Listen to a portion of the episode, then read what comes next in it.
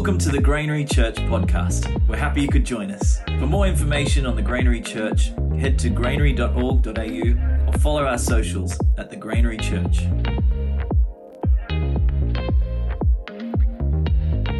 Good morning, everybody. Oh, that's so good. It makes me feel welcome. It's so good to be with you. If you if you don't know me, my name's John Crawford, and I'm just part of the team here at the Granary Church. And you'll have to excuse me this morning because I've got this sort of throat, this virus that's got a hold of me that will not let go. So I'm going to try and mute as many coughs out so you're not deafened. You're welcome.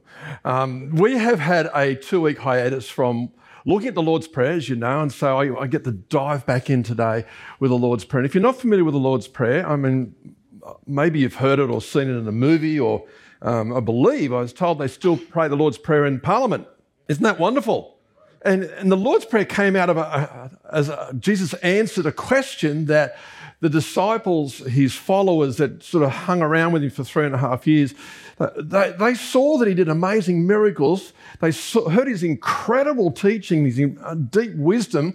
But the only thing they asked him was not how did you turn water into wine, because that might have been the first thing that some of you would have asked, but um, or maybe me as well, I don't know. Uh, but how they saw something about his prayer life and they went, Can you teach us to pray? And so Jesus said, or gave them this model prayer. The prayer as we prayed it this morning can be prayed in about 20 seconds, around about that. But it's actually a framework and a model prayer that should shape our minds and shape our hearts and give us a framework from which we can do other prayers. So I'm going to do that right now.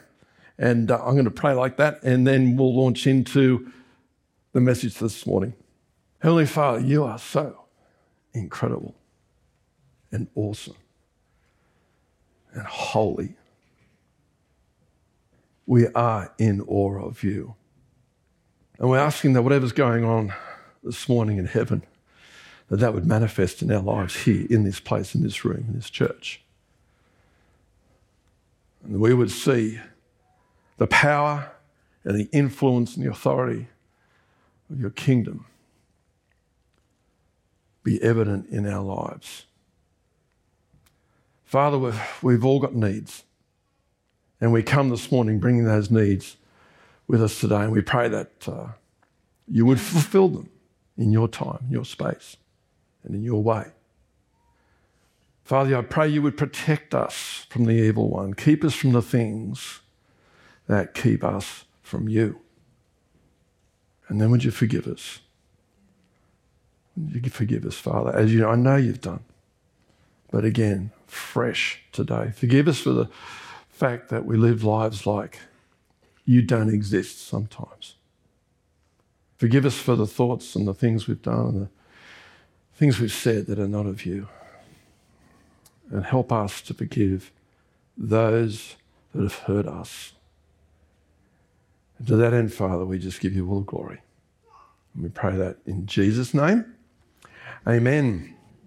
So I get to launch into the middle phrase of the Lord's Prayer. Strangely enough, it's where most of us probably uh, begin our prayers rather than have it halfway through. And maybe even the reason why you began to pray because you needed something from God. There was something, there's some particular situation you're in, and you're going, I have no answer for this. I've got no way through this. I absolutely have no, no idea how to fix this situation. And so you pray my favorite prayer, which is, Oh God, help.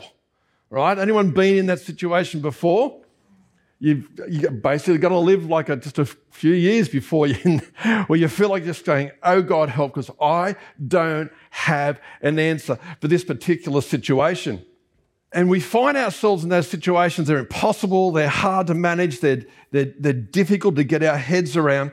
And maybe uh, we just need help Uh, with a relationship, maybe with a friend, and you just can't fix it and, and you don't know what to do. Maybe it's a financial situation. I've had plenty of those. Maybe it's a health issue like I've got at the moment. And you go, oh, God, help me, give me strength. Maybe there's something at work and, and you've got to. You've got to kind of work it through, but you know, you just go, how do I fix this thing at work? I've got no answers. There's no precedence. There's no way through. And unfortunately, sometimes God seems to be the last port of call rather than the first. And he wants us uh, to make Him our first port of call. So maybe that's your situation, and maybe, maybe, um, maybe you don't even you know, believe in God, and, and but still you may have gone, well, if like I said, if there's a God in heaven, can you please come and help? There's an old saying that says there's no atheists in foxholes.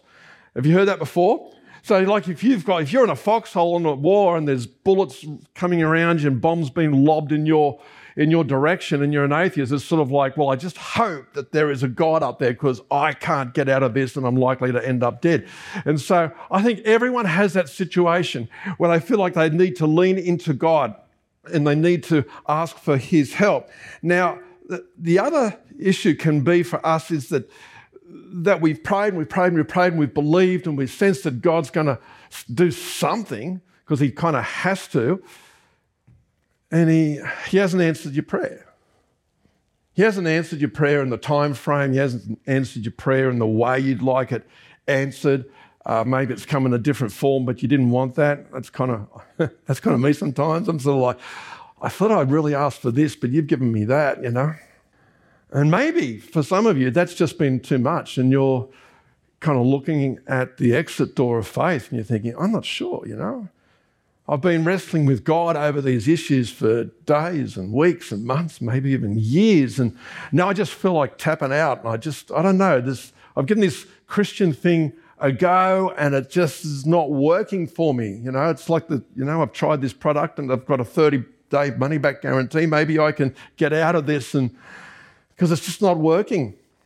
And I think sometimes what it is um, is that we have a different view of God, not, not the view of God that we should have or He has actually shown Himself to be to us.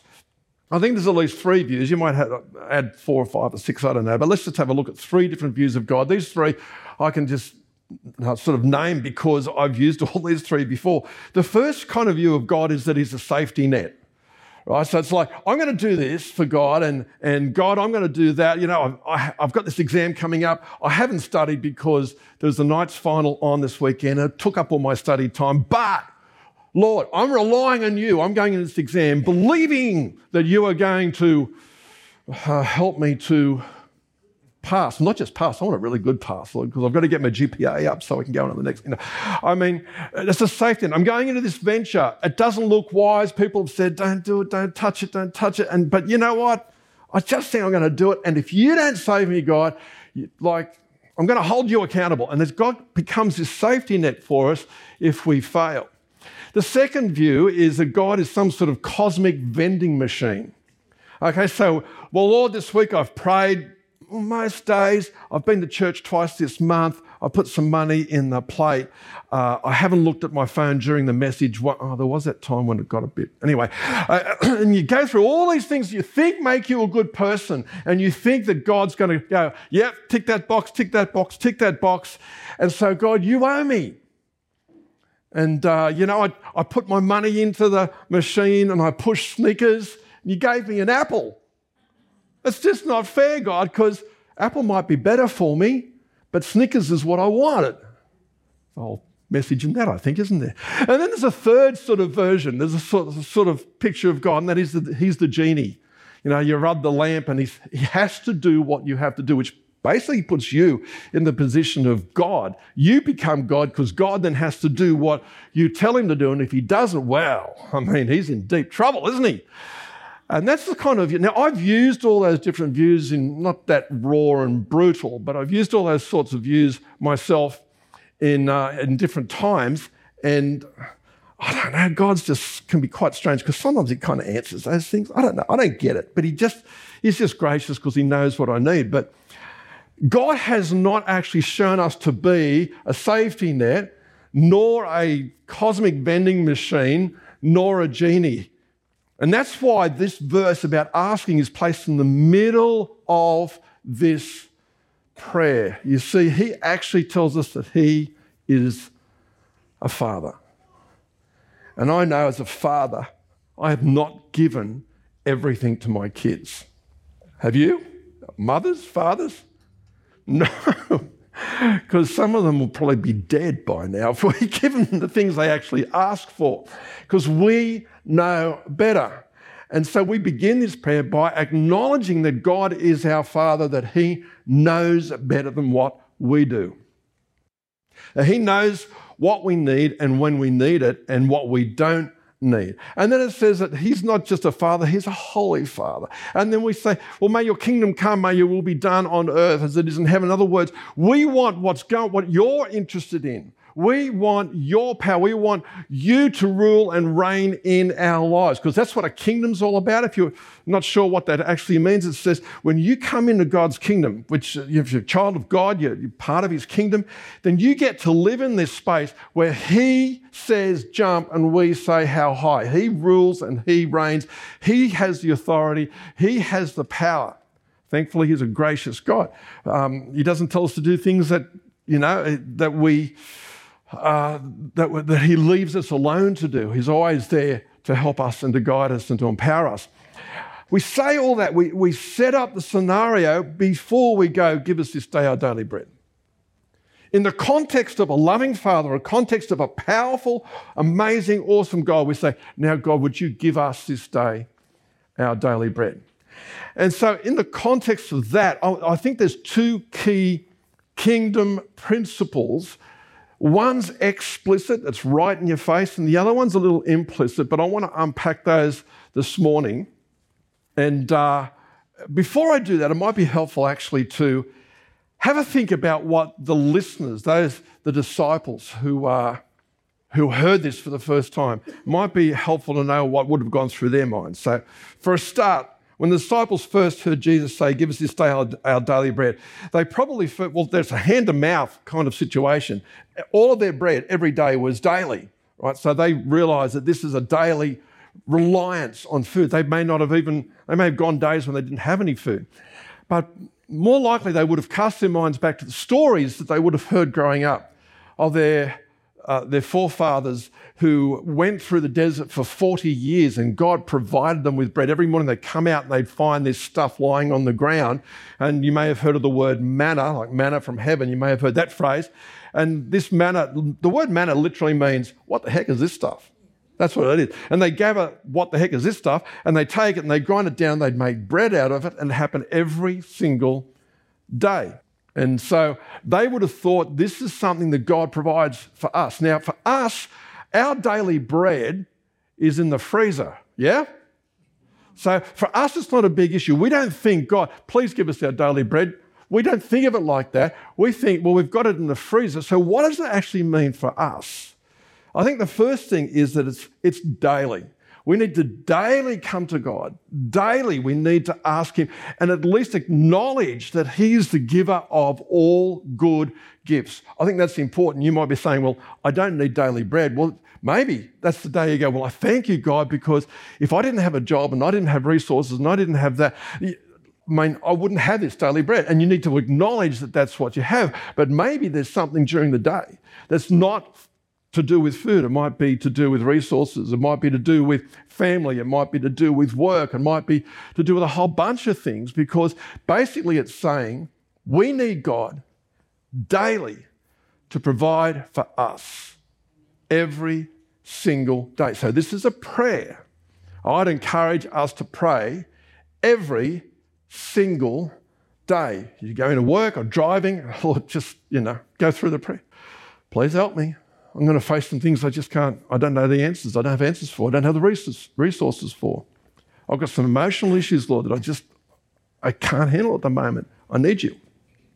And I think that's the sort of prayer that God loves to listen to and loves to answer. But there's two key kingdom principles that I think we need to learn as we go through this prayer together. The first one is the principle of asking. Asking is a kingdom principle. And that, what that means is asking is just not an option. This is an expectation that Jesus has for us. He expects us to come and ask Him for anything. One thing I know about my children, they, they don't have any drawbacks in coming to me and asking me for anything, especially my grandson at the moment. He just says, this is what I want to do. Give it to me, right? And that's what they're like with us. That's how we are to be with our Heavenly Father. We are to ask. Jesus said, Ask and it'll be given. Seek and you will find. Knock and the door will be open. In other words, there's this principle. He said it in other places ask, ask, ask. Jesus' brother James says, You do not have because you do not ask. And you do not ask God. That's why you don't have things. He says, Go to God first before you go to other people. And he says it this way He says, When you ask, you do not receive because you ask with wrong motives that you may spend what you get on your pleasures. That might be a reason why you don't get all your prayers answered because you are the center of your asking. And it's a little bit more than just asking because I'm going to add an adverb to the beginning of that. There's actually a posture that we can have when we ask, and that is that we can ask audaciously. We can audaciously ask our Heavenly Father for anything. I haven't got the verse there, I don't think, but but Paul, a guy called Paul, writes from a prison cell and he says that we, we can go into God's presence boldly, boldly, and ask what we need. So there's this boldness of, or this audacity which is, which is shown us in boldness. It's not this rude audacity. It's not brash. It's not rude. It's humble, but it's bold because we are his kids and we can come into his, his presence. And so we can audaciously ask. And uh, there's, a, there's actually a story, there's a parable that Jesus tells us uh, to really to highlight the audacity that we can have going into God's presence, but also that we are to be persistent. That's another principle be persistent in prayer. And it's a, this story about this judge who's he's an unjust judge and he, um, he doesn't He's not afraid of God, he's not afraid of people, he just doesn't care about anyone but himself. It's all about him. And there's this woman who wants justice from the judge, and she keeps on going at him. She's going, Nah, I'm not going to give you justice, I'm not going to give you justice, I'm not going to give what you deserve or what you need. And she just keeps coming at him, and to shut her up, he just says, All right, I'll give it to you, just to so the judge can have some relief. And basically, the judge is God saying, it's not like you're bugging God. I've got a mate who calls Christians God botherers. Yeah, you heard that before? That's what he calls them. it's the opposite. You can't bother God. It's not about bugging God, it's about being persistent in your prayer because when you're persistent, it shows that you trust Him. But the, there's a little twist to the end of that parable because Jesus says this He said, How much of that kind of persistent faith will the Son of Man find on the earth when He returns. In other words, He is looking for us to persistently ask. He's expecting us to ask Him. And if you're like me, I can be a little reluctant in asking God for things. I start to try and work it out in my own head. I try and, you know, I look at my scenario and see what I can tweak here and tweak there. And God says, no, just ask. Just come to me and ask. Come on, John. You know this. Come to me and ask and persevere asking as well. The other thing that I think we need to do in this area of ask is we need to ask specifically. We are at a, in Alpha the other week, a couple of weeks ago, and we were talking about this whole issue of prayer, and people were sharing how they weren't sure they got answers to prayer. And um, I was in Angela McPherson's group, and she just said, "Oh, you've got to be specific when you pray." And I thought, "Yeah, you're absolutely right. You've got to be asked for exactly what it is that you need." And and I told a story, it brought a story to memory that I had a number of years ago with, um, with our children. Uh, we had this old van. So we got four children. When you got four children, that instantly means a van, right? So the van that we had was actually costing more to fix than the van was worth. You put two tyres on it, and the tyres were more worth more than the van. It was a bit of a, it was about to go. And so I remember setting them down, and I don't suggest you do this. I don't know whose idea. If it was a good idea, it was mine. If it wasn't, it was my wife's. All right. So, anyway, we sat the kids down, the four of them. I think the eldest might have been, I don't know, maybe 12, 13, something like that, and meant the youngest about six. We said, All right, kids, we're going to buy a van. We want to know what you want. And we're going to pray about it and ask God that He gives us this van. And so my eldest daughter pipes up first and she said, Well, I, I'd like a Mazda. And I went, oh, I don't know that Mazdas make vans, don't they? Might. I, but I don't know. Why do you want a Mazda? She goes, I like the sound of the name. that was it. That's all she knew. I said, okay, um, I wrote down Mazda. What colour do you want? Oh, silver. You know, a little one goes, yeah, silver, silver, silver. So we, okay, silver van. So put that down. And uh, what else do you want? Air conditioning, because air conditioning on the old van was like, can someone wind out a window? That was air conditioning. So we wanted air conditioning. What else do you want? Power steering, because mum has really large forearms from trying to pull the car around with, because like it was a terrible car to drive. So I wanted, wanted that. And uh, how many seats do you want? Oh, eight. And the little one goes, no, nine. I went, I don't know if they make nine seaters, but I'm all right, let's put down. A... So there's that. There's a whole stack of things. Now, oh, power windows was another one. So I wrote down power windows, please God, only in the front, because they're going to be in the back going up and down. So I remember writing them down. We held hands, we prayed through every single thing. And then I went to my mate who buys cars. His name's Craig, and he's bought lots of cars for us, and he seeks them out. And, and I said, uh, he, I said, John here. He goes, Oh, it's that time, is it, mate? I went, Yeah, yeah. He said, What are you after? I said, I'm after a Toyota Tarago. Not a word of a lie. I, like Taragos at the time were just like they're the best vans and so on. In, in what colour? Don't care. What you, you know? And so we went through a few details. I didn't really have a lot. I just wanted a Toyota Tarago. To this day, I still wanted the Toyota Tarago. But anyway, so two weeks later, he rings me up and he says, um, look, Tarago's on the market because people love them, they hold on to them, they just really love them. Uh, but we do have this other car, my wife Sal, she's been driving around for a couple of weeks. She loves it, thinks it'll be a fit for you and your family. And I went, oh, what is it? He goes, it's a Mazda. I went, oh, I didn't know they make Mazda's made vans. He went, yeah, apparently they do. I said, what colour is it? He goes, it's silver. I went, uh huh. What about the upholstery? That was the other thing. They wanted really nice upholstery because the other one had vinyl seats and they had cracks and the uncomfortable sitting cracks and you know what I mean. Oh, it's got really nice velour seats and all this sort of stuff. Okay. Air conditioning? Yep. Power windows? Only in the front. uh, I was like, um, gear stick, and of course the other one had a column shift, the gear stick was on the floor. I said, great, how many seats? And he went, eight. And, I, and he went, oh, no, there's nine. There's a, there's a little dicky seat that goes in between the driver and the, and the, and the passenger, the front seat passenger. And he said, look, if you take it, come down, pick it up, drive for a couple of weeks. If you don't like it, bring it back and we'll go again. And I'm thinking, I really want a Tarago. I really want a Tarago. But what can I say to my kids?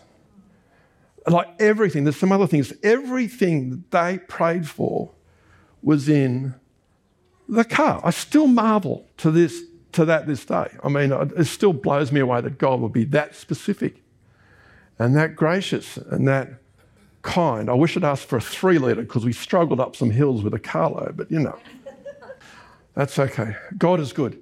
The other thing, a little twist to that story as well. I took it to the insurance company, um, NRMA, and they said, What is it? I said, It's a Mazda van. He says, What, what sort? I had no idea. He said, Bring it in, we'll check it out. And uh, the guy, the assessor, went over the van, went under it, and he said, I have no idea what this car is. He'd never, he said, in all my years, I've never seen one. And he said, uh, We'll call it a traveller.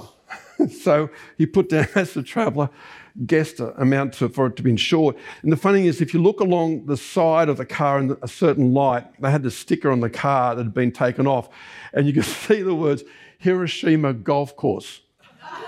And so it was like God had gone to Japan because it was a full import from Japan. He'd just gone, yeah, that'll do. And went plonk. I'm not saying he did that, by the way, but maybe he did. I don't know. In my dreams, he probably did.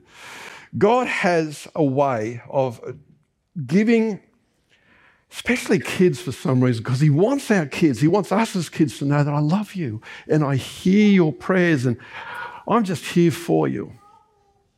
So that's the first principle. Audaciously ask, persevere in your prayer. Be bold, ask specifically for God. And I sense that that's something that some of us need to do this morning. It's like, ah, oh, we leave asking God at the last minute. Make it the first moment. The second principle is trust. And it's totally trust. This is implicit. It's not, you get, don't get it straight out of that passage.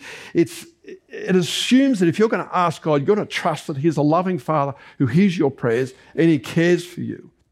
And that He is able to do whatever you have in mind. So you need to totally, completely trust. There's, there's two times in scriptures in the New Testament that Jesus is completely gobsmacked, completely blown away. I didn't think Jesus would be surprised at anything, but there's two times, and they're around this area of trust, or if you will, faith. The two are very intricately linked. They're about faith and trust together.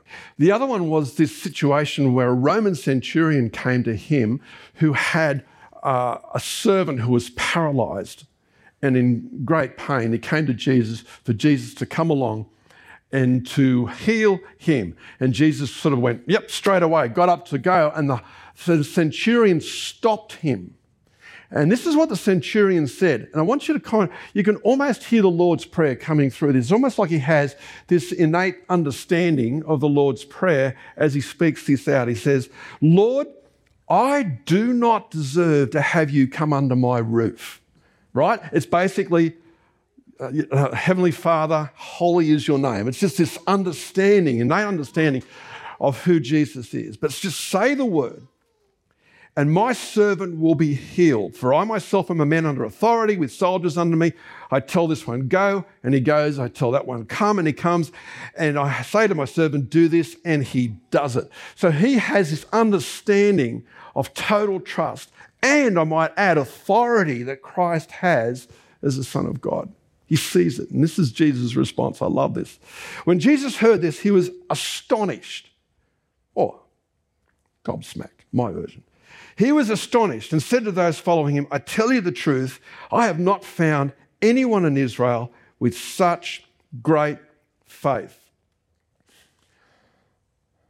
So there it is two key principles audaciously ask, totally trust. Now, for some of you, maybe most of you, at some stage this morning or in the last week or month, still wondering whether God's heard you and you're still wondering whether God's going to answer your prayer because God doesn't always answer the way that you would have Him answer, basically because He's, he's God. Maybe you're disappointed. Maybe you're frustrated. Maybe you're just sort of like tapping your toes, waiting for God to do something. I love this answer to that kind of question that uh, the pastor and author Tim Keller says. He says, God will always give you what you would have asked for if you knew everything He knows. That's, can we sit with that for a minute? If you knew what God knew, He would give you what you asked for because you'd asked for the right things. I'm going to risk a bit of extra time and tell a story very quickly.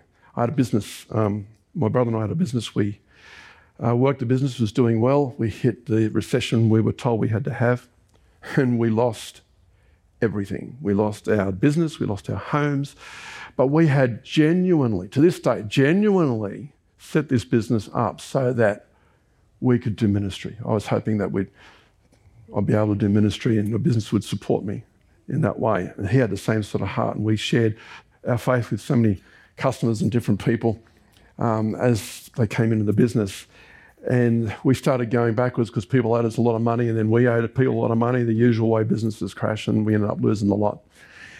And we prayed fervently, God, you know why we've done this. We know why this has happened. You know, you, like we, we, we, you know what our hearts are. As far as much as we know, our hearts are pure towards you. And we still lost the lot. Our prayer wasn't answered. But here's what I do know my brother's got a way better job than he would have had if he stayed in the business. And if I'd stayed doing that, I don't think I'd be doing this. God knew, because He knew what was ahead. I was hoping that it would work my way. And God had a different way of doing that, and I don't regret a single, single bit. Jesus himself had that same experience. In fact, a writer in Hebrews reflects on Jesus on Jesus' own desire. He didn't want to go to the cross. I don't know if you ever knew that. He didn't want to go and be crucified. He wanted to try and avoid that. And then the writer, uh, guy who wrote in the book of Hebrews, he said, or it might have been a woman, but it says, during the days of Jesus' life on earth, he offered up prayers and petitions with loud cries and tears to the one who could save him from death. So he's screaming and crying to his heavenly Father who could save him. But this was his posture.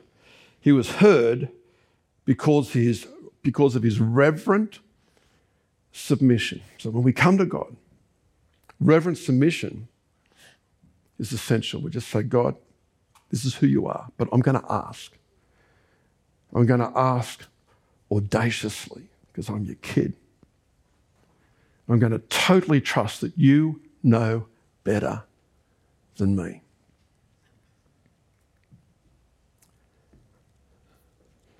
The truth of the whole thing is this whether you get what you ask for or whether you don't, there's a bigger issue at stake. You see, God wants us to look at the, the miracle that He, uh, He wants us to look past the miracle that He's done in our life. Maybe you've been sick and you've prayed for healing, He's healed you. He wants you to look past the miracle. Praise God for the miracle, but past the miracle to the miracle worker.